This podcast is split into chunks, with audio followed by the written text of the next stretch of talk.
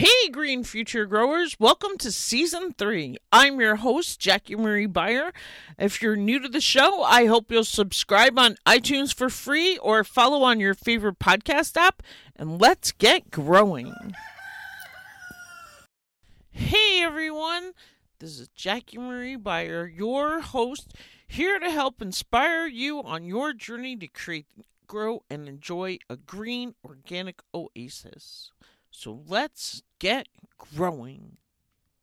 Welcome to the Green Organic Garden Podcast. It is Friday, May 28th, 2021, and I have one of the best guests I think we're going to hear from online. She has written this book called Weed Mom The Canna Curious Woman's Guide to Healthier Relaxation, Happier Parenting, and Chilling TF Out. Uh, welcome to the show, Danielle Simone Brand. I'm so excited to talk to you. This book is so awesome. Oh, so, thank you so much. show.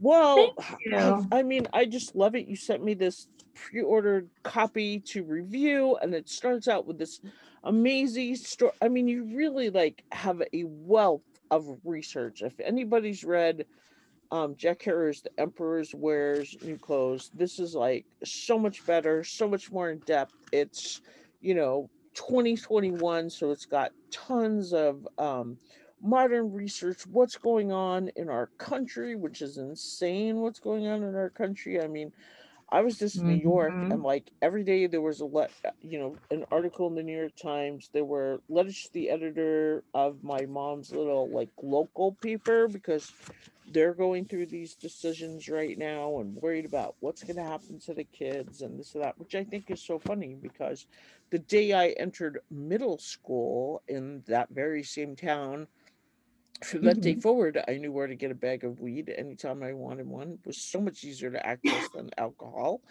Uh, and, uh, yeah. you know, it's just been a, a crazy ride from there. So, I'm going to be quiet. I'm going to mute my mic literally and go ahead and tell listeners a little bit about yourself. All right. All right. Well, I'm thrilled to be here with you, Jackie. Um, my name is Danielle Simone Brand, and um, I'm an author, a journalist. Um, I was writing about, I found myself writing about cannabis kind of accidentally, really falling into it, just accepting assignments because it was a hot topic before I really knew much about it. And then I was also writing a lot about parenting, um, something that I had a lot of, you know, I, I had I was in the thick of with my little little ones at the time. They're eight and eleven, so I'm still in the thick of it, but not you know not the same as it was in those early early years. So anyway, I was writing about cannabis, writing about parenting, and um, then occasionally I would write about these two things together. Um, you know, I'd be asked to write how to talk to kids about cannabis, or what should you consider if you're a parent who consumes things like that. And um, you know, and then as I became sort of you know more well versed in cannabis from an academic or you know just like from a journalistic perspective i became interested in experimenting with it. Um, and it was something that you know i had tried at some points in college and you know had, had had had some experience but really it wasn't my thing. It wasn't my go-to. I didn't understand weed at all. You know weed cannabis you know we can call it by all sorts of names. Um, i totally get it Yeah, right. So, you know, so I, I decided, you know what, I'm going to experiment with legal cannabis. And what I found in the legal marketplace was so many more options that appealed to me. Um, you know, as a mother in my late 30s at the time, you know, very busy, you know, with my professional and my personal life, you know, I didn't have time to, you know, eh, or the inclination to, you know, take a lots lots of bong rips and then sit on the couch forever. you know, what I needed from cannabis was something very different. I needed, you know, to sleep better, to feel better, to, you know, parent at my best and, you know, perform my best in my work. And I found that cannabis actually really supported that. And um, it was just a short jaunt from there down cannabis lane, as I like to say. And I became a full on weed lover. so that's in a nutshell, sort of a little a little bit about me. Well, and something I noticed when I was just visiting in New York is like how short everybody's tempers are.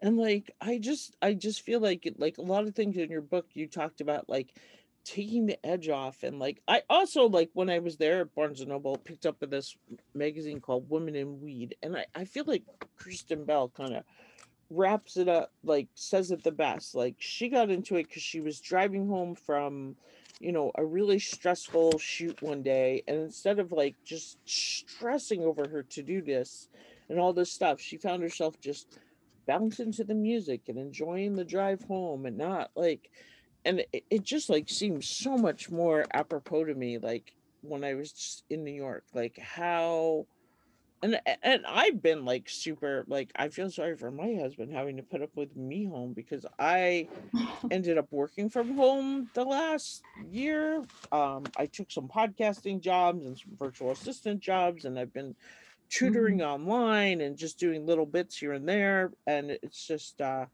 I think him and the cats are like, when are you going back to work? anyway, well, yeah, so this has been a tough year for you know for just all that unexpected, you know, proximity and closeness with families. And you're right. I think that people's, you know, people's people's tempers are fairly short. People's fuses are fairly short. I mean, studies show that you know surveys have shown that people's consumption of alcohol has gone way up during the pandemic you know as a coping mechanism yeah. and, and the, you know, but also cannabis and but what you talk about and like i've certainly seen in in person and experiences with people is that like when you drink alcohol like you're like done for the day or like you're like you're just like you lose i mean look at how many women like you know either get date raped or like you know how many bad consequences happen in college? How many people do i know got like alcohol poisoning from partying too hard and like going to the bar and just like what it does to your body and what it does to your mind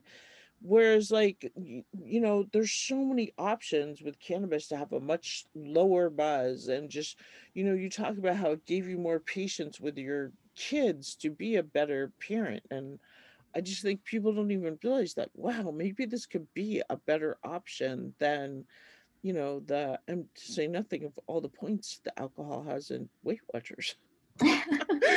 Right i mean when when you really look into it it's pretty it's pretty shocking how different alcohol and cannabis are physiologically and how you know the, the health consequences of drinking alcohol even moderately for a lot of people really don't add up you know. And for some people they can enjoy you know enjoy moderate alcohol use and it's great for them and it doesn't cause them negative effects. That's fine. I have no, no problem with that. But i found and then i also you know for myself and with many women i interviewed in the book that you know even moderate alcohol use comes along with all sorts of unwanted effects. I mean you mentioned the you know the points the calorie piece of it and the sugar cravings that often happen with alcohol and headaches. I get headaches. I have migraines um, and alcohol really worsens them. Um, you know feeling bad the next day obviously. Even again with moderate use a lot of people just feel you know junk the next day after drinking. And cannabis like you were saying it has you know so many more possibilities of you know micro dosing or even using parts of the cannabis plant like cbd that aren't psychoactive that aren't you know going to cause you to feel altered or high in any way. Um, you know so there's just a lot of options that we have and you're right. I mean it helps it helps in many ways. And i found that many women that i interviewed for the book are using it in some ways medicinally, medically, and in some ways for recreation. And then there's this like crossover between the two, this wellness this wide space in between medical use and recreational use, which I find fascinating, you know. For, and yeah. I feel like one of the keys you said was um you uh you were experimenting in the legal marketplace and that's where a lot of these solutions are coming up and people i feel like are really like and a lot of these letters to the editor that i was seeing in my mom's paper was like you know, do we want to have a shop downtown where the kids are going to see? And it's like, hello, going to a grocery store and like, or a, you know, a convenience store here, which I was so shocked. The, I worked in this convenience store one summer. How much cheaper it is to buy booze and alcohol in a convenience store in Montana like usually in New York, it's the opposite. It's more high price because they're open 24 7. But in Montana, mm-hmm. it's actually the cheaper place. So tons of people were coming in on Saturday morning, Sunday morning, going to the lake with kids, picking up all the snacks and the picnic basket treats and buying, you know, a a 12 pack of beer or a cake. Like I got hooked on Mike's lemonades working that summer there because I was like, what are all these twisted iced teas? And like parents are, you know, here's my kid's juice and here's the soda pop and here's the cake. Like you want to talk about a gateway drug, you know, there's like 27 signs for Budweiser between the town pump at the beginning of town where I live here in Montana and the, you know, last bar headed out of town or the, you know, four corners, the last restaurant at the other end, of, you know, this two mile stretch of town. How many, you know, and meanwhile, they're worried about their kids you know having one maybe dispensary downtown and and you know maybe that's a better option we're learning like we're seeing like i read this book safer a long time ago why are we i can't remember what it's called something about like you know why are we if marijuana is safer why are we driving people to drink? You know all about like college kids losing their scholarships losing their financial aid when it's like written by these cops in san francisco and like talking about the same thing you're saying that it, it's it's possibly a better alternative. And on the legal market no less that they're they're coming out because i think on the non-legal market they drove everybody into the closet. So people were coming up with like the most potent possible buds they could because you know you wanted to grow it in the smallest space possible anyway yeah well uh, i mean that's, uh that's a really interesting point about the high thc content actually i mean I, I can talk about that a bit if you're interested yeah sure and the legal market are you in colorado is that where you're at no i am strangely enough, so I started writing about cannabis while living in California and San Diego. And then we moved to Boise, Idaho. So I live in a non legal state now.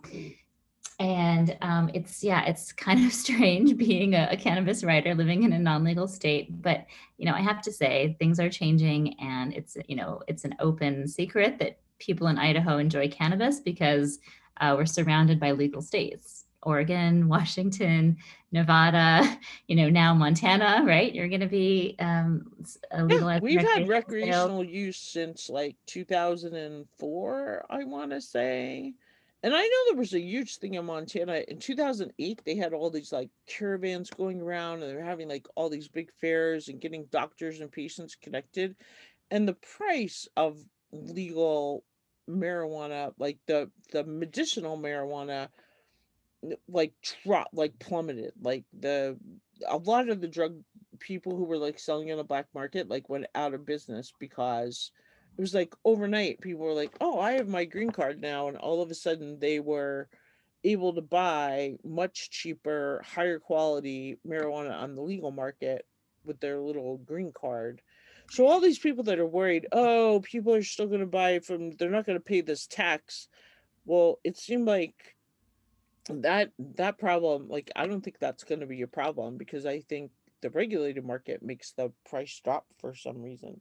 But there wasn't there a weird thing about in idaho like there was a big truckload full of hemp plants that got stopped or i don't know. Yes yes that was in um, 2019 um, and yeah there were uh, you know under the federal legal limit 0.3% thc you know or less that's considered hemp and it's legal to grow and to you know move across states and all that and you know and to sell um, yeah, that shipment was stopped in Idaho because, you know, it, it, actually, you know, law enforcement does have a hard time keeping up in a sense with, you know, how, how much we're learning about the cannabis plant. You know, now we know so much more about the compounds in cannabis and that, you know, THC is the main psychoactive compound, although there are others that are you know minor cannabinoids we would say that are also psychoactive. And cbd is the major non-psychoactive cannabinoid that we find in cannabis.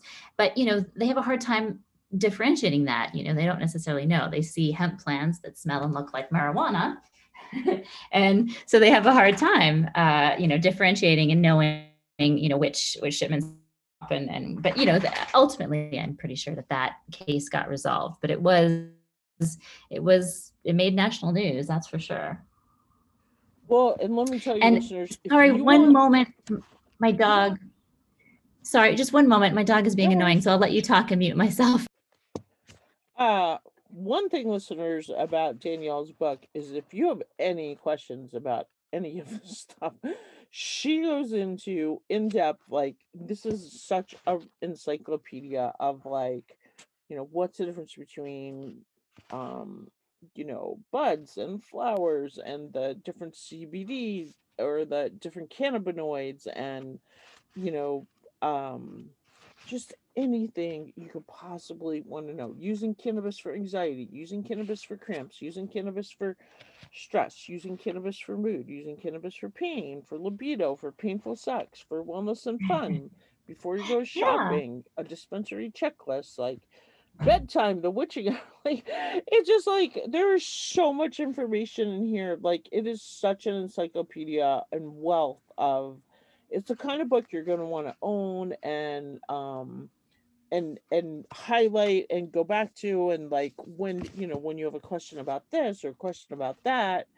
you know there's somebody in your life if it's not for you i'll bet you there's somebody in your life that's going to want this book if not like every woman you know. Oh, thank you. uh, I, I totally appreciate mean it. It is that. so and awesome. I I just can't even like I've read so many garden books this winter. People, publishers have been sending to me like crazy, but this one just really um, answers so many questions, and and and it, it it's it's such a hot topic right now. People are wondering, you know, do I support this? Do I want, you know, how am I going to vote? That's the big.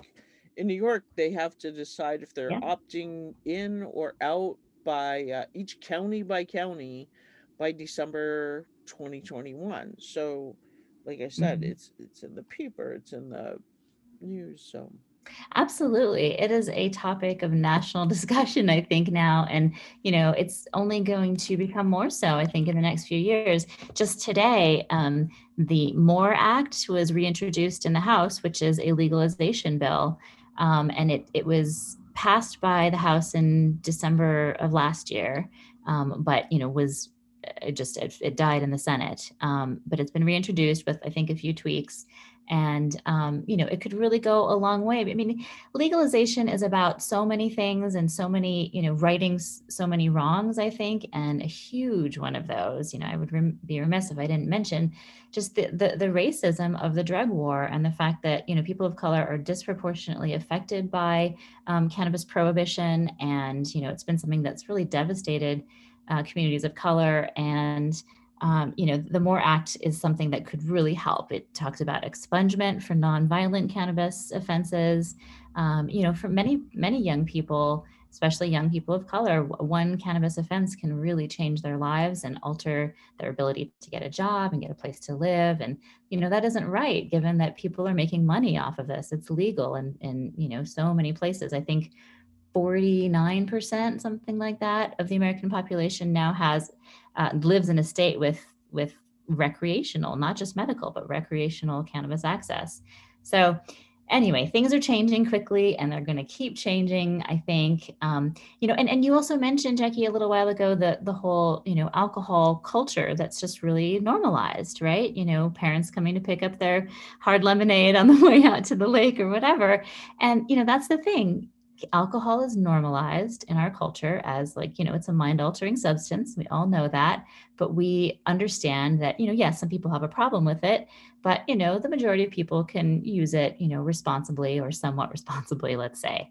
Um, you know but cannabis is not normalized. Absolutely there's a stigma there's a fear there's just lack of education about you know really what it is and how to how to use it properly. And that is why i wrote the book because you know so many people don't really know and i don't want folks trying legal cannabis and having a bad experience the first time and saying oh i don't like that at all because you know i know it to be very complex varied and you know to really like have so many different applications. Um, so, you know, again, that's why I wrote this book, just to be, to, to really introduce people, like hold their hand and take them through the legal marketplace. It's so different from, you know, the quote unquote black market or the legacy market that most people, if they have any experience with cannabis, you know, previous, that, that was it.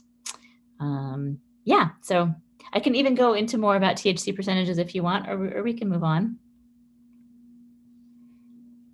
Um, I could talk about this like all day long, especially like the people of color thing, you know, and the systematic racism, because we have like, you know, especially I've been listening to Hillary Clinton's podcast, and you know, like back in the early '80s, like you know, it was so the drug war started out.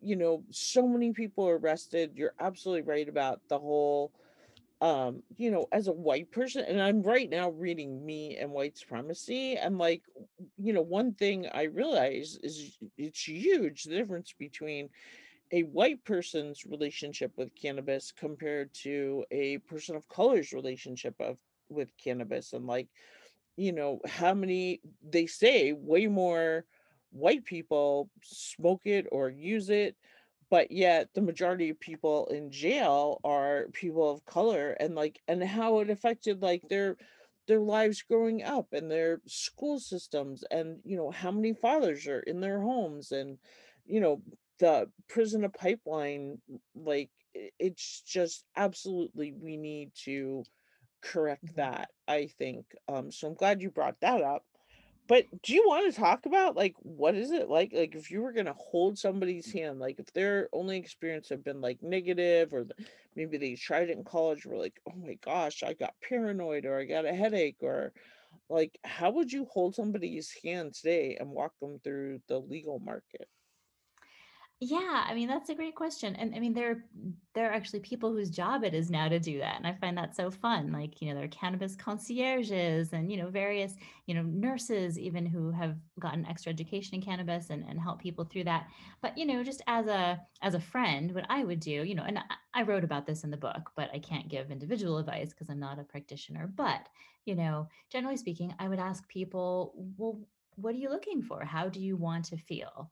Um, you know, because there's, like I said, a, a, wide spectrum of experience you can have with cannabis. If someone says, um, I want to, you know, relax a little bit, but I don't want to feel altered or high, then I would point them towards CBD or maybe, you know, a product that has a lot of CBD and just a tiny bit of THC. There's something called the entourage effect in cannabis, which means that even, you know, even something like CBD, which is not going to affect your your perception, um, you know, doesn't get you high um, it it's going to be more effective if it has just a tiny bit of THC in it, not enough to get you high, but enough to sort of activate both substances. Um, you know, so it's a plant, right? And plant compounds are complex. And what we know about other plant medicines is that you know there can be many different compounds that are interacting. And so, you know, I'm definitely a believer in whole plant medicine, and you want to you know not just use cbd all by itself but anyway so that, that's one direction I could point people toward. Um, another would be, you know, to try like a, a low dose edible that has some THC in it. And I really push, you know, low and slow in my book because, like I said, I don't want people having a bad first experience with cannabis or first, you know, experience with legal cannabis. Um, and so I talk about microdosing a lot, and that would mean, you know, for an edible, maybe even only one milligram of THC, maybe two and a half milligrams, maybe five, you know, somewhere in that range for a first time, you know, low if you're nervous and sensitive, you know, higher like five milligrams if you've had some previous experience and you're ready for, you know, for trying something new. But, you know, there are really incremental ways to get into cannabis now that, you know, we didn't have before. Because of the legal marketplace, we have, you know, not just bud or flower to smoke, but we have, you know, tinctures and pills and capsules and sprays and topicals and edibles, of course, and drinkables. Um, and everything is precisely labeled. So we know how many milligrams of THC if it's an edible. We know the percentage of THC if it's, you know, an inhalable because that's not measured in milligrams, that's measured in percentage. Um, and you know so we just can get so much information about what we're consuming now and just curate i think a better experience for ourselves um, and that's something that I, I really appreciate about the legal marketplace is just options and you know information and i think that's like that's one of the biggest keys that i love about your book because to me edibles are the scariest part because you know that's what i've read the most like the things that I've read about like Colorado and Washington doing a lot of research about this is that like the biggest number of people their, their emergency room visits are up because people are overdosing on these edibles and and I think that was more when they first legalized you know like in 10 years a lot of things have changed but I think when it first like it was such a wild west and people were like eating you know entire yes. cookie or something and getting like super blotto and and to me edibles are more scary but like who didn't smoke a joint in college and it was like no big deal you know so like mm-hmm. smoking a joint wouldn't be as scary to me today as like eating an edible would be so it's been like it's just been such an eye-opener for me since i did this interview with tara keaton from the rodale institute two years ago i was just like what's going on in our world like i had no idea any of this cannabis like when I started my podcast in 2015, I could not find a medical marijuana grower to come on on 420 day.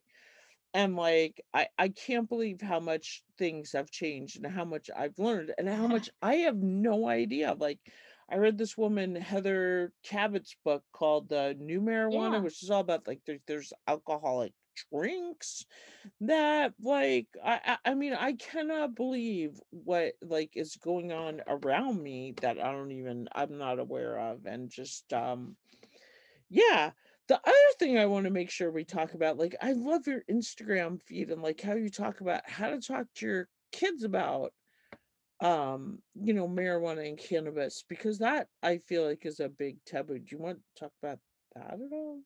Sure. Yeah, I'm happy to. Um, well, you know, so I included that as a chapter in the book because I felt, you know, it's really important, especially since I'm gearing the book toward moms. It's called Weed Mom, right? Um, you know, and and so communicating, you know, responsible message about cannabis is really, really important. Um, and the the real basics of it, the broad outlines that I think are important to tell kids about cannabis in you know different age appropriate ways, different levels of complexity depending on their ages, of course. But basically, it's a plant. You know, it grows in the ground, and if you know if, if someone is a cannabis enthusiast and they want to actually show their child the plant you know there's nothing wrong you can't get high from touching you know a growing cannabis or hemp plant there's nothing you know dangerous about that at all so anyway, show show them it's a plant. It grows in the ground, and um, you know some adults use it for medicine, and some adults use it for recreation, or you know to have fun, to relax, you know whatever, or instead of drinking a beer. Um, and but it, that it's not good for developing brains. And you know the science is not a hundred percent on that yet, but it is pointing toward um, cannabis use, especially heavy THC use before the age of 25, is just not a good idea. You know, the frontal lobe is not fully developed yet, and um, you know, doing things that affect the endocannabinoid system, and that's where cannabis interacts with our bodies through our endocannabinoid system, is just probably not a great idea um, in those times. So I definitely emphasize to my kids this is not for you know, it's not for you, but there are parts of the plant we could use for you, like CBD topically is really helpful. My kids get bruises and, you know, bumps and things like that. Um, so, you know, anyway, those are the broad strokes. And then I would say, you know, when you're old enough, or if you're, if your friends, for instance, start talking about cannabis or start experimenting, come to me, talk to me, because I will give you real information. And there's, you know, there is cannabis stuff there are cannabis products out there that would be really harmful if you tried them early. So I want to be that, you know, I want to be there to counsel you and talk you through this process as you're coming of age and experimenting as as people do. so those are the broad strokes. But again, it's, you know, it does vary based on how old they are. And I have a, a chapter kind of detailing the message that you would you could take at different stages. And then, do you want to talk about like how you feel like? Because uh, don't you talk a lot in the book about how you feel like in a lot of ways it's made you a better parent, it's made you more patient, it's made you enjoy, you know, reading the bedtime book that you've read a hundred zillion times over and over to your child, and just cuddling up or enjoying bath time more, and just like some of the more challenging parts, especially during this pandemic. And like you said in the beginning, you know, there's a huge increase in the amount of alcohol, especially women we've consumed. Like I've definitely one thing I found out is like apparently I have these giant wine glasses. Like I'm dying. My mom's shipping me back these smaller wine glasses that I just fell in love with at her house. Every time we go there, she's like, "What do you want? You know, when you're gonna hear it?" Like she she literally wanted me to go around the house and like put labels on things that you know, and she's like, I'm gonna get start getting rid of some of this stuff. You know, what do you want? What do you not want? and like I picked out these mm. wine glasses I really wanted, but also because they're smaller. Because yeah, there's a huge problem with I think. Yeah, I forgot where I was going with it. But yeah, do you want to talk about like being a better parent? Yeah, sure. So, you know, I mean, I tread lightly there simply because I don't want anybody anybody thinking that, you know, I need cannabis just to handle my kids or anything like that. I don't feel that way at all. But I do feel like, you know, in the low stakes parenting moments, and I talk about that in the book, like, you know, times when our goal is just to connect, like, you know, we're reading bedtime stories or, you know, my daughter and I are gardening together because we do that and we enjoy it. Um, you know, in some of those moments, cannabis helps me slow down. It just helps me be more present. And it's a micro dose that I would use then, not a heavy dose. Um, but it's about, you know, cannabis just, it really does help me be more mindful. It helps me notice my body more and be more, you know, appreciative of natural beauty. So it goes really great with gardening, really great with hiking, um, or, you know, just walking around our neighborhood, things like that. But, you know, it's about this microdose and it, you know, it, it shifts my perception just enough that I feel more in tune with my kids, that I feel like we have better conversations, I listen to them better, um, because I'm not so preoccupied with my to-do list and, you know, the stresses of being an adult, um, you know, and all the things that I have to think about and worry about on a daily basis. Um, you know, and it's, but I should also say that um, I consciously use cannabis for that reason. I I tell myself I'm using cannabis right now, I'm consuming cannabis right now to shift my perception, my awareness, my mode from like work brain to family brain or work brain to, you know, cooking dinner brain or whatever it is. Um, and so, you know, I don't think that just habitually leaning into cannabis all the time is helpful, but I do think that if we intentionally use it, it can shift our mood and help us just be more present and have more fun. Yeah. I knew I knew lots of people in in college that were like way more studious than I was that would actually get stoned when they were like writing papers. I remember being I watched them and I'd be like, I can't believe you're doing that. And then they would like and they got way better grades than I did on certain things. And I I definitely think there's a lot to be said for like being more present, slowing down, being more focused for people. So, um, Yeah, you know, yeah, I and I think as long as you're mindful of it, like you said, like consciously, intentionally, like paying attention to what you're doing, um, again, it could just be a, a better alternative for people. And I'm so glad you're willing to share this with my audience. Like, I'm sure lots of them are like, wow, I had no idea. Maybe they're gonna research it more and they're gonna you know, check into some other options that maybe will help them live a better life. I hope Maybe so. and maybe not. I'm sure it's not for everybody. Just like, you know, my dad loved martinis. I don't want to have anything to do with a martini. Or some mm-hmm. people love to, you know, take herbal tinctures and I'm, you know, well, I do. I do enjoy those ones that Flower Revolution woman sent me, but, like, I you know, like, I just feel like different things work for different people, and this should be an outlet that people should have a chance to explore, and especially if the legal market is opening up all these options for people that, like, again, like I said, I I just can't even believe this whole world that's going on around me that I had no idea. Um, Yeah, it is it, it is evolving rapidly. Absolutely. I mean, there's a a joke in the cannabis industry that um, one year equals seven years, you know, sort of like dog years in the sense that, um, you know, things are changing so rapidly. The, you know, regulatory environment is changing, the, you know, legal environment, obviously, in terms of, you know, more and more states coming on board with both medical and, you know, and recreational cannabis, you know, just it's, it's something that is evolving quite quickly and also our understanding of cannabis you know from research which was really severely restricted for so many years under prohibition. Um, you know now uh, more researchers are getting access to higher quality cannabis to do their research. Um, i mean that's a whole nother story. Like for a long time anyone who wanted any doctor or a researcher who wanted to study cannabis in the us and get fda approval had to source the, their cannabis from one farm um, and I think it was in Mississippi. Um, I could be wrong, but I'm pretty sure it's Mississippi. And everyone who did that research complained that that cannabis was very poor quality, that they weren't growing, you know, quality um, cannabis with, you know, a good profile of cannabinoids and terpenes and, you know, phenols and, and all, all sorts of other things that cannabis has. It was just really low quality cannabis that they had to do their research on and um, you know and the research itself was really quite limited and stunted as i said. So anyway we're learning more now things are opening up um, you know now there's the ability to source cannabis for studies you know from other other places. So you know there's just yeah we're changing we're evolving and it's going to continue that way i think for a while but again, I'm going to send you guys back to her book because it is such a wealth of information. I mean, you have every beyond getting, you know, um, things like how to deal with uh, what, what was I just looking at here? Pros and cons of vapors, uh, edibles, topicals, um, using.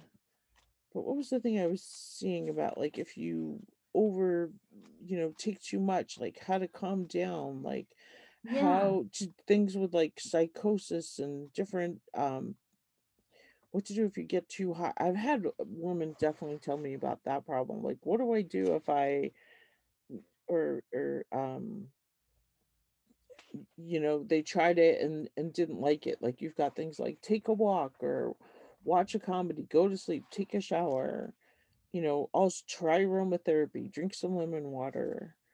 Uh, and then you talk about mental issues from overuse, anxiety, depression, schizophrenia, bio psycho like different things, you know, positive, negatives, like you cover everything in depth. You have really studied this plant from benefits to which, you know, considering the research and lack of research like you have, um, and then you have like, you know, sources of places you can go to get more information, like you great notes in your appendix. And um, it's just amazing how in depth this book really is and just what it, you can do to help answer the questions that like I just feel like people have asked me, especially in the last six months in Montana. Just I don't know, I just feel like mm-hmm. everywhere. I couldn't believe how many conversations I had in New York mm-hmm. about it in just the last two weeks, mostly because it was, like I said, in the paper every day.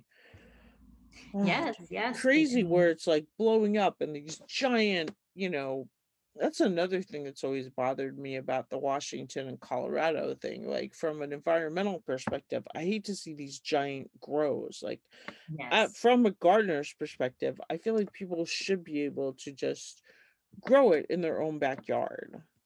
Absolutely. I mean, this is so important. So every time, you know, a new state comes on board with legalization, that is one of the first things I look at is is home grow allowed because it's it's it's fundamental to me you know i mean just from a purely philosophical point of view like this is a plant that grows in the ground anyone should be able to grow it for their own you know medicinal use or you know or recreational use if they so choose to do so responsibly um, and yes, there it varies widely. There are states that allow home grow but don't allow sales yet. and Vermont, for instance, is one of those. DC um, is, you know, the District of Columbia um, is that way so far. But you know, retail frameworks are going to be set up there eventually. Well, yeah, and we're like that. Like you can possess an ounce, but where do you get that ounce? Like, can you buy it? Can you sell it? You can't sell it. You know, if can't you can't it, grow right? your own. I think in Montana, at least we can grow own, but like I was saying in New York, you can even grow for medicinal use, I guess. Like it, it just seems crazy to me. And like I'm so curious. Like I was reading this one article, I was like asking my brother, I'm like, wait, they're saying that you can just buy these gummies and hop on the Long Island Railroad and like eat a gummy or two on your way home. Like, what's that all about? And he was like, I don't know. and I was like, like I was just so curious about all these different things that I again, like I said, I knew nothing about. I'm so surprised.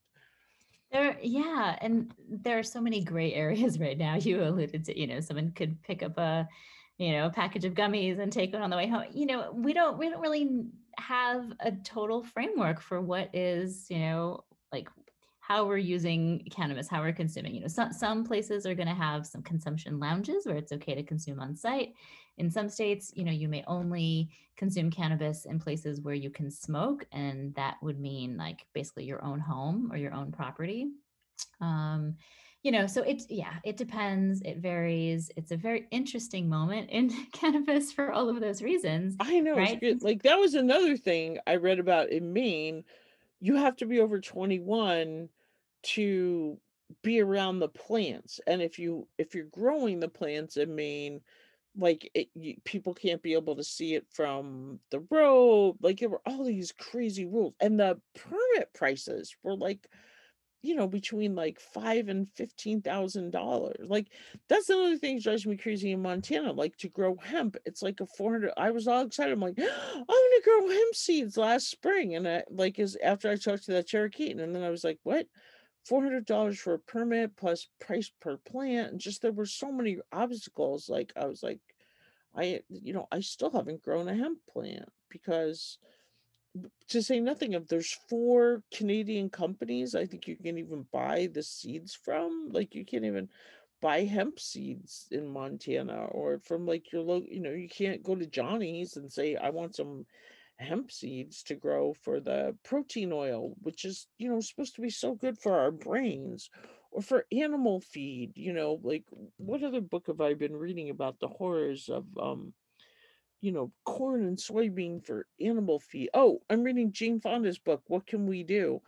And mm-hmm. how, you know, they encourage people to give up meat because, um, you know the the feed for the consumption of meat industry like they're cutting down the rainforest to grow the corn and the soybeans to feed the cows to feed the humans like maybe i could go back to eating meat one of the reasons i haven't eaten meat in so long is because and i used to love it like steak was like my favorite dinner for my birthday a london broil was Mm-hmm. um you know how much water goes into growing the food to feed the cow to yes you know is it's just so bad for the environment and then here hemp is supposed to be good for the animals and a good food source and and and a good um a good cover like there's so many i don't know anyway well, absolutely i mean so hemp is you know something that has the potential to really help us in an environment like on a, on a big scale environmentally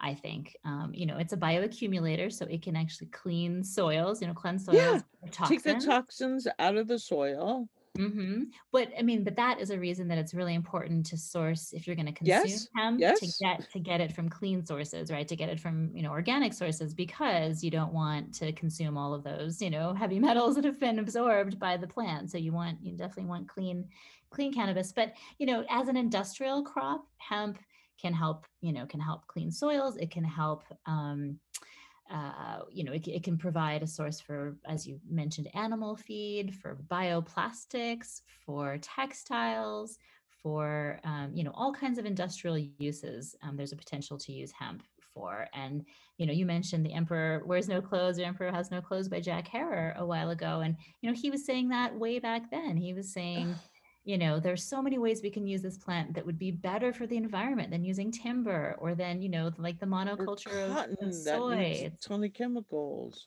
that yes. our clothes are made out of. Yes. Because that was we had a hemp business where we like made oh. I, I like sewed backpacks and grocery sacks. Like i'm just like i get so frustrated when i go to like even was i at walmart yesterday or best buy or uh, bed bath and beyond and every other corner I turn, here, get our hemp lotion and get this hemp thing here and get this hemp thing there. And I'm like, oh my God, when I was trying to sell a hemp dog collar in 1995, everybody looked at me like I was insane. Or, you know, hemp grocery, like now that, you know, in New York, you have to bring if you don't bring your own grocery bags you have to pay a quarter or a nickel or something to get grocery bags so they're all into the recycled grocery bags and yeah yeah sure. finally using their grocery bags and everybody's you know and it's just i'm so frustrated sometimes yeah was, yeah i, I know oh yeah and my mom's town also they have this huge on long island they have a huge water problem and what you were saying about it absorbs all the toxins because somebody was talking about wanting to grow their own in new york and my husband was saying well yeah remember it, it sucks up those toxins so they you know either want to make sure the water that they're using or just be careful once they start growing on Long Island because we've been reading so much and researching about my mom's water, like boiling her water and filtering her water because. I guess they have a huge water problem. Huh. Oh, that's too bad. Yeah, I mean, you know, the the environmental um you know discussion around cannabis is so interesting right now and and I think that that's another great uh, argument for legalization is the environmental factor. So prohibition, years and years of cannabis being totally illegal, drove it, you know, underground, so to speak, but that really meant, you know, indoors, right? And so cannabis was grown indoors largely in the US for years and, you know, for decades. Um, I mean, it, you know, it was growing outdoors in Northern California for sure, but you know, many of the really intensive and big grows were, were indoor, and it's so energy intensive to grow cannabis that way. Yes, yes, yes and you know all you know all kinds of inputs of nutrients all kinds of inputs of you know water light uh, fans you know ozone various you know it's a really almost industrial operation. Whereas you know growing outdoors which we call sun grown sun grown cannabis it's you know so much better for the environment. So fewer resources are involved in cultivating it and you know provides food for pollinators and is just you know can become part a healthy part of an ecosystem I'm just nodding my head and nodding my head. To say nothing of like um one of the books that I was sent is by the people who um the Dr. Bonner, Dr. Bronner's uh Castile soap that's been around forever and it's like one mm-hmm. of he's not the founder but he does something for them and first they not only did they start adding hemp but they like have found some fair trade coconut oil and just different fair trade products. But they also started putting hemp in their uh, Dr. Bronner's uh, a few years back, like uh, in the early 2000s or early 2010s or something. I can't remember when, but yeah, they, I was reading in this magazine, they have like some sun grown certification label also that they're trying to get for organic cannabis going in California because of exactly what you're saying. Sun grown, it's sun and earth certification yeah. or something. Because yeah, yeah, I yeah, was trying to get a mm-hmm. a Montana Organic Cannabis Association started in January because I was getting so many phone calls about it and like that's something we're really passionate about is like seeing because I had talked to Bob Quinn, who was one of the heads of the Montana Organic Association, and he said back in the 70s 80s when he's one of the big he's a big organic farmer he grows this thing called kamut wheat which is a special type of wheat over in the east side and they were talking about how when they first wanted to get organic certification going because there wasn't any and when they didn't have an organic certification it was kind of like the wild west of organics and people were saying making all these claims oh this is organic oh this isn't and they were like we want to make sure people are following a certain set of procedures. So then when this Montana legalized it for recreational use, I was like, oh, we should start a Montana organic cannabis. And like, so I I I reached out to Bob and he was like, "Oh, well you should reach out to the Montana Organic Association and see if there's other people interested. You know, write a letter, have them send it to their members." Um I never got the letter written, but I saw this post on Facebook and I was like, oh, hey, can you put a post on Facebook seeing if anybody's interested in starting a Montana Organic Cannabis Association with me? And the Montana Organic Association wrote back and they were like, well, since it's not legal for banking and it's not legal for this and our governor doesn't support it, we're staying out of it and we don't want to have anything to do with it. And no, we will not put a post up on our page asking if people want to start a Montana Organic Cannabis Association. They did give me one oh. person's name to connect with, but that person has not gotten back to me. So that's yeah, like that's a lot of people's attitude too. Like we don't want to have anything is. to do with it. There's this whole big banking thing, which just yes. I guess like, and then there's always the case of the DEA. Like, wasn't that the big problem with Obama? Like he said, "Oh, we're going to back off," and Eric Holder, and they backed off, and then they like did a whole role reversal and like well no now we are going to go back to prosecuting people like it's just it's just dry. I'm just really frustrated with all the like one minute you're you're legal under state law, but you're not really legal under federal law. And I remember like there was a case with like a Native American group that was like growing hemp, and then the uh, I even googled it the other day to show my mom, and it's like in 2004 there were some Native Americans that had like a permit, and they grew some down in I want to say Pueblo, Colorado. And then the DEA came in and took their whole crop in September and just was like, nope, you can't harvest this. Like you could do all that work. And it, I don't think it's easy to grow. I, I think there's all sorts of problems with it. And then the DEA can just say, hey, we're, you know, and, and throw you in jail. Besides, people like scared to go to jail. They're scared to call their Congress people and and make like, you know, a, a case for it because, you know, who knows? Yeah, yeah. You know, I mean, we're we're in a place culturally where more and more people, I think, are, you know, starting to speak up and starting to become advocates. But you're right. There's in the mainstream, there's still quite a reluctance to, you know, to touch cannabis. And, you know, some of that is, I mean, a, huge part of that is obviously the stigmas of, you know, longtime prohibition and really the anti-cannabis propaganda. It wasn't just you know, Yeah. casual stigma, but you know, concerted anti-cannabis propaganda that was just part of our culture for a long time. You know, and then of course, obviously the the federal illegality and the DEA's role and you know, largely the federal government has you know allowed states to make up you know make their policy and not gotten you know too involved but it, but that's not always true i mean in the early days of california's medical um, legalization. California legalized in 1996, um, but you know, in the in the late 90s and early 2000s, there were constant raids on you know on medical facilities who were literally just providing you know compassionate care for people who were very sick. Um, you know, just a lot of injustice has been done in the name of the drug war and you know anti-cannabis uh, laws, but you know, but it's changing, and you know, that there there is a, a banking act that, um, if passed, it's called the Safe Act, Safe Banking Act rather, and if passed um, federally, it it would loosen those restrictions so that banks would be able to you know do business with cannabis growers and processors and operators and there could just be a lot more freedom in the industry. Um, so you know it's going to be really interesting to see what happens first. Are we going to get the safe act? Are we going to get the more act? Are we going to get anything? Oh my fingers are crossed. So is there anything that we didn't talk about that you wanted to mention today Let's see. Um, well, since this is a gardening part podcast, I can very briefly tell um, my funny um, attempted homestead story if you want.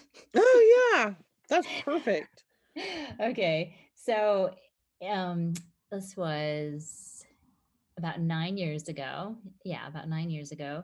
My husband and I left Washington D.C. with our two-year-old son and I was pregnant with my daughter at the time.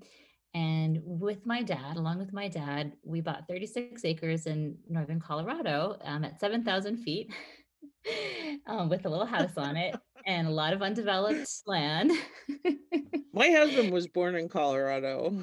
Oh, okay, cool. Um, yeah, so this was near Loveland, Colorado, but not really near. I wouldn't say near anything. It was, you know, at least 45 minutes to the closest gas station, you know, up this really twisty mountain road. And we had all these big dreams. We were like, we are going to, you know, grow all our own food and we're going to have all the animals and be, you know, mostly self-sufficient. Just go down the mountain once a week for, you know, a few supplies and we're going to So did you buy it sight unseen? No, we we had seen it, but you know, we had never lived in Colorado. We didn't know anything about 7,000 feet gardening. And to be honest, we didn't know anything about gardening at all. Um, my dad grew up in Indiana, in rural southern Indiana, and he grew up, you know, with a subsistence, you know, plot behind his house that he and his um, his siblings tended. So my dad absolutely had some experience, but that was like 50 years previous.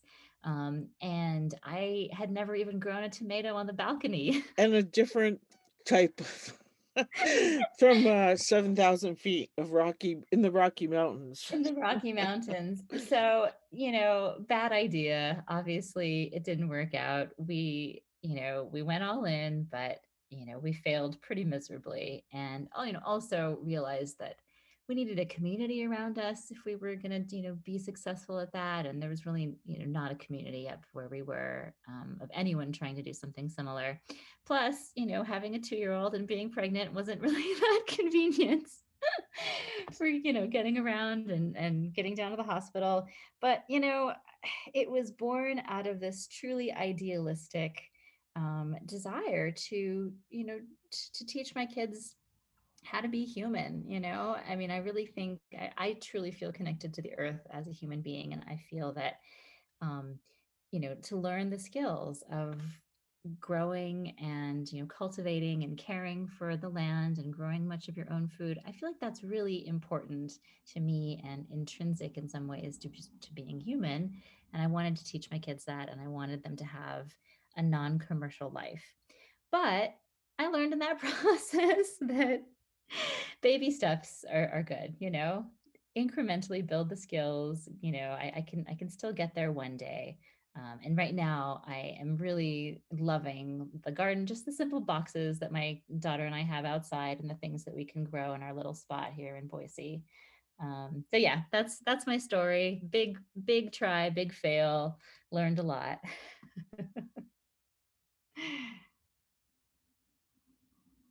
I have a lot of listeners in Boise.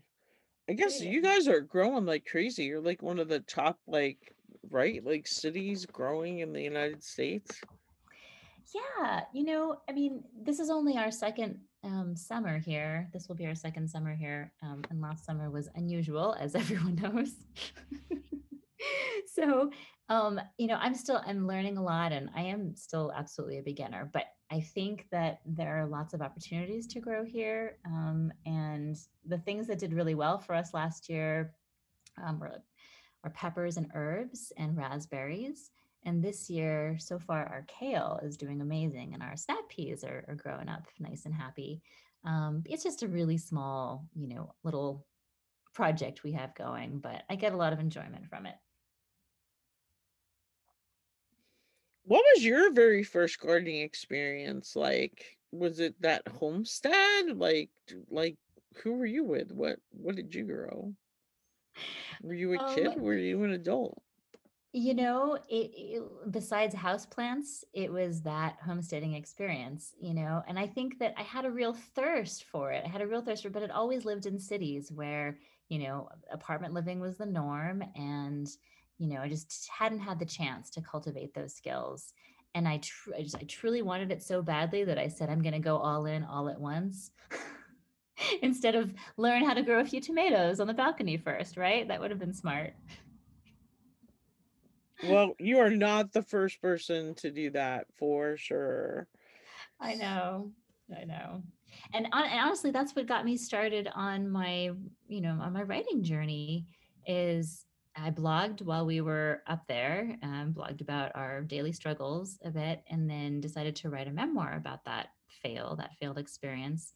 Um, I called it A Good, Good Life. And it was, you know, I wrote a full length memoir, tried to get it published, sent out tons of queries to agents. And in the process of, of, of failing at homesteading and then failing to publish my memoir about homesteading, I learned, you know, the craft of of writing, you know, as a journalist and as a narrative storyteller. So that's kind of what got me started as a freelancer and led to this book. So circuitous path, but uh, I guess that's how life is sometimes. Well, as Steve Jobs said, you never can connect the dots until the end of the story. So Yeah, something yeah, like that. I can't remember how his thing went, but it's like it's easier to connect the dots at the end than it is looking forward. So I'm always I'm always saying that because my family's always like, you're all over the place and you start this project and you don't and to me, I I can see it and I always feel like because I'm like a watercolor artist and I uh, you know, one of the keys to watercolors is like letting a layer dry. If you can let it dry for 24 hours, you know, great. If you can let it dry for a week, even better. You know, putting things down, let them marinate, let them sit, and then go back to them. Like, I'm always good. Like, I don't feel, I am trying to be more of a finisher. 2019, 2020, I really finished a lot of projects and I'm working like I have 13 children's books in various states of, you know, but I also feel Wow. like a, an agent or an editor, like if I submit the book and it's completely finished, they're going to be like, "Oh, you already did. You're not going to want to make any changes." Like it's better to submit it before it's done because then they won't feel so much like, "Well, we want you to change this, we want you to change that. You've already done this. You're not going to make any changes."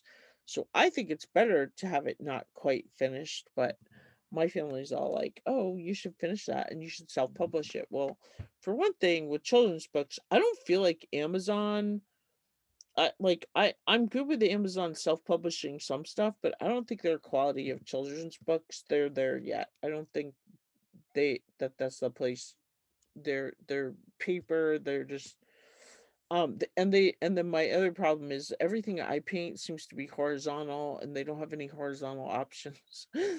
I don't know. And just uh I'm dreaming of getting a real publisher someday. Like I really want to win a Caldecott um medal for best artist. And and I feel like I will get there. And I just think, you know, every every step like I've been taking um last summer I went to ghostwriter school and I am taking a copywriting course right now to become a better writer so I can write better blog posts and so I can write better emails. And I, I'm working on this book called Rockstar Millennial about the guests that I've interviewed that are millennials that but I it is just falling so flat. Like I've Mm, written I think I have the first 31 pages of the first few chapter sample chapters and I just I can't bring them me to submit them to the publisher they just they just don't like when I interview the people, like the passion comes and when I talk about them, but then when I read it, so I want to give you a ton of kudos for writing your memoir and finishing it and submitting it. And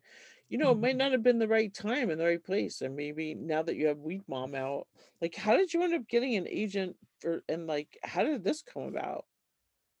Well, this came about um, after you know s- uh, several years of freelance writing and writing about cannabis and about parenting, and so developing you know my knowledge base on on these things, um, you know, and yeah, because I had enough publications and I had a strong book proposal, I submitted to a bunch of agents and and I got yeah I got some offers and ended up signing with somebody. Um, but that being said, you know, even with an agent, I was not able to get a big five publisher to publish my book. You know, the publishing industry is very consolidated in the US and, you know, the big five are, you know, Penguin, Random House, and Simon and Schuster, you know, the big ones like that, um, Macmillan.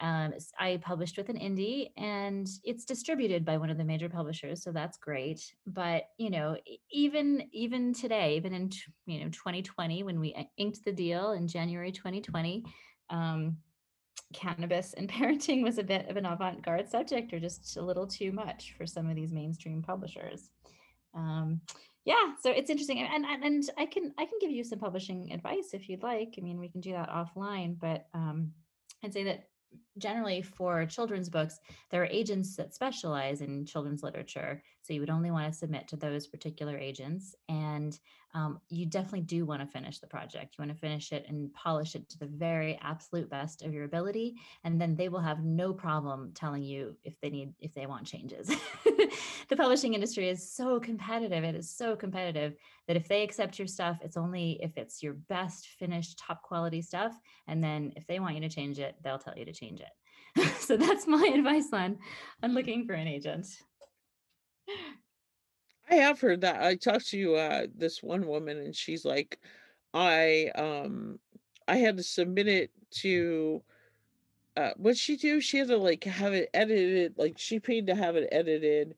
Then she submitted the agent took it on, but then they made her do it to an editor again. And then finally they submitted it to a publishing house and got the contract. It's like a book that's coming out in 2 years, but, like, yeah, Mhm. she had to pay personally to have it, and, like, I ha I have heard those things, so, yeah. Anyway, congratulations on everything.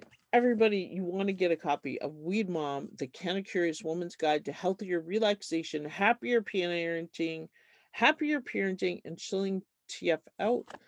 Uh Get one for you, get one for a friend, get one for a mother. write a review, post on Instagram or Amazon or your favorite book app or wherever.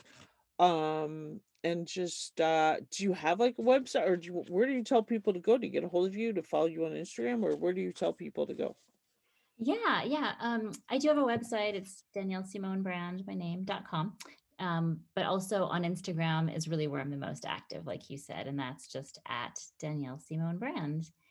Um, and actually, I wanted to add one thing, if I may, Jackie, for of course, of course, which is that um, you know, I I really believe that we're in a moment in the cannabis industry where consumers get to have uh, a big say in shaping what the future looks like.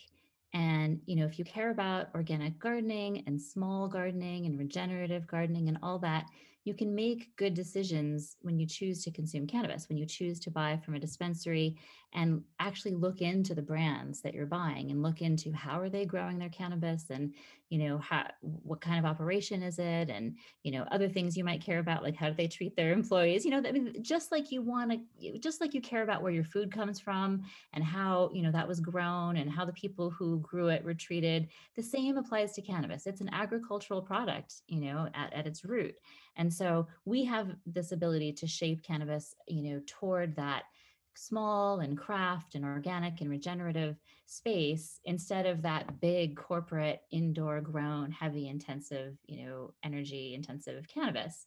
So that's just my my hope that people who care about the environment and care about gardening will want to look into that and make some you know informed decisions about the cannabis they choose to consume and i'll step off my soapbox now Oh, that was perfect. Thank you so much for sharing with us today, Danielle, and just good luck with everything and just for being brave and speaking out and talking about this important topic that really I think touches more of us than we know. And just I learned a lot today talking with you and I learned a ton reading your book and I know that I'm going to go back and because it is like an encyclopedia and um, as people ask me questions and as I learn more um, and as our world changes. So thank you so much for putting it out there and sharing and your Instagram, following you on Instagram. I it's just fun and I I like to do and uh thanks for everything. Well, thank you so much. I had so much fun being on your show. Thank you for what you're doing, educating people about, you know, growing this way. Oh, well, thanks. All right. Well, have a great day. You too. Get your copy of the Organic Oasis Guidebook available today from Amazon. It's got 12 lessons designed to help you create your own organic oasis. Um, it starts with healthy soil. It talks about building an earth friendly landscape. It helps you understand the difference between annuals and perennials and how to bring in beneficial insects. It talks about fruit trees and just um, all the lessons that I've learned on my podcast mixed with what Mike and I have done here. Okay, what Mike has done here at Mike's Green Garden, and just um, I hope that it will help you on your garden journey uh, to create, like I said, your own organic oasis um, where you can have healthy food and enjoy, um, you know, a very special place. And most of all, it's good for Mother Earth. Do you know someone who would benefit from the Organic Gardener podcast? If you like what you hear, we'd love it if you'd share the Organic Gardener podcast with a friend. Thanks again for listening, and remember grow local.